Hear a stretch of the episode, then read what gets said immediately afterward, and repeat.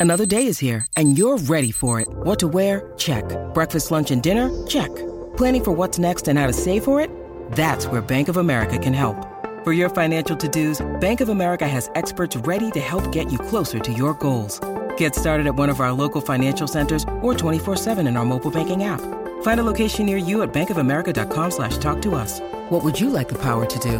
Mobile banking requires downloading the app and is only available for select devices. Message and data rates may apply. Bank of America and a member FDIC. This is Optimal Parenting Daily, episode 148, When Life Throws You Curveballs by Julie Morgenstern of juliemorgenstern.com.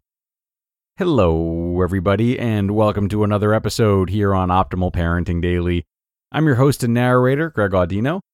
Now, today's post will be courtesy of Julie Morgenstern, and as a parent, Julie knows that with everything going on, it can be really hard to maintain balance uh, when unexpected curveballs hit and life forces you to readjust.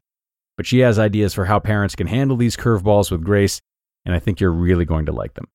So let's jump into today's article, hear what Julie has to say, and optimize your life. When Life Throws You Curveballs by Julie Morgenstern of juliemorgenstern.com. Parents are constantly juggling responsibilities work, household logistics, personal and professional relationships, loving and raising the kids, all while trying to find time for self care, exercise, hobbies, and a little shut eye. On a good day, managing this juggling act is a delicate balance. What happens when life throws you a massive curveball? Aside from managing the everyday ups and downs, there are unpredictable and disruptive life events, including moving, divorce, illness, job loss, a global pandemic, or the rise of a social movement, that can derail schedules and routines, throwing off any semblance of balance you may have had. Often, during these times of crisis, the very first things to go are quality time with your children and for yourself. When life hands you a curveball, your time, energy, and brain power are eclipsed by a million and one additional things that need to be decided, organized, and executed. What's worse, these situations almost always take an emotional toll on you and every member of your family. As a parent, you have the added responsibility of managing your own additional emotional load and helping your kids cope with theirs.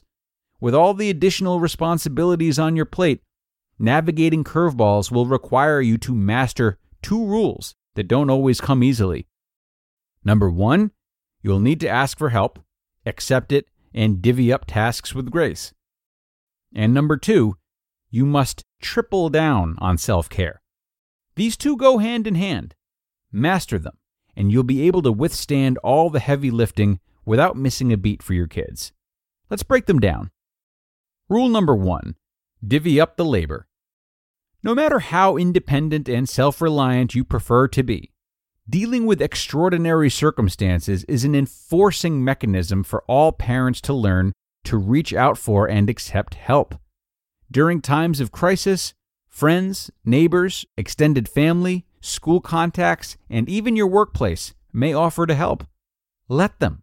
Make the delegating easy on yourself by preparing a list of tasks that could potentially move off your plate that helpers can pick and choose from. Other times, like the present, you may be limited to the manpower of your immediate household. In this case, it can be helpful to lay all your cards on the table, to divide and conquer strategically. I've previously written about a helpful visual exercise, in which you make a note card for each task and chore involved in running your household, including any additional curveball tasks, and divvy them up fairly allowing everyone to pitch in to help the family. In either case, remember to keep your sense of humor. Your helpers may be doing something for the first time, especially if they're children. As a result, it may take them longer or they may do things differently than you do them yourself. Mistakes are bound to happen. But in times of crisis, we can't cry over spilled milk. It's best to thank your helper for their intention and simply laugh it off. Rule number two take impeccable care of yourself. It's hard to be a rock when you feel out of sorts. In order to be in a position to soothe your kids, you first need to soothe yourself. Children rely on adult reactions to help them figure out how to understand and interpret what's happening around them. The way you handle your attitude and emotions will set the tone for the way your child copes. Resist the urge to become all about your to do list.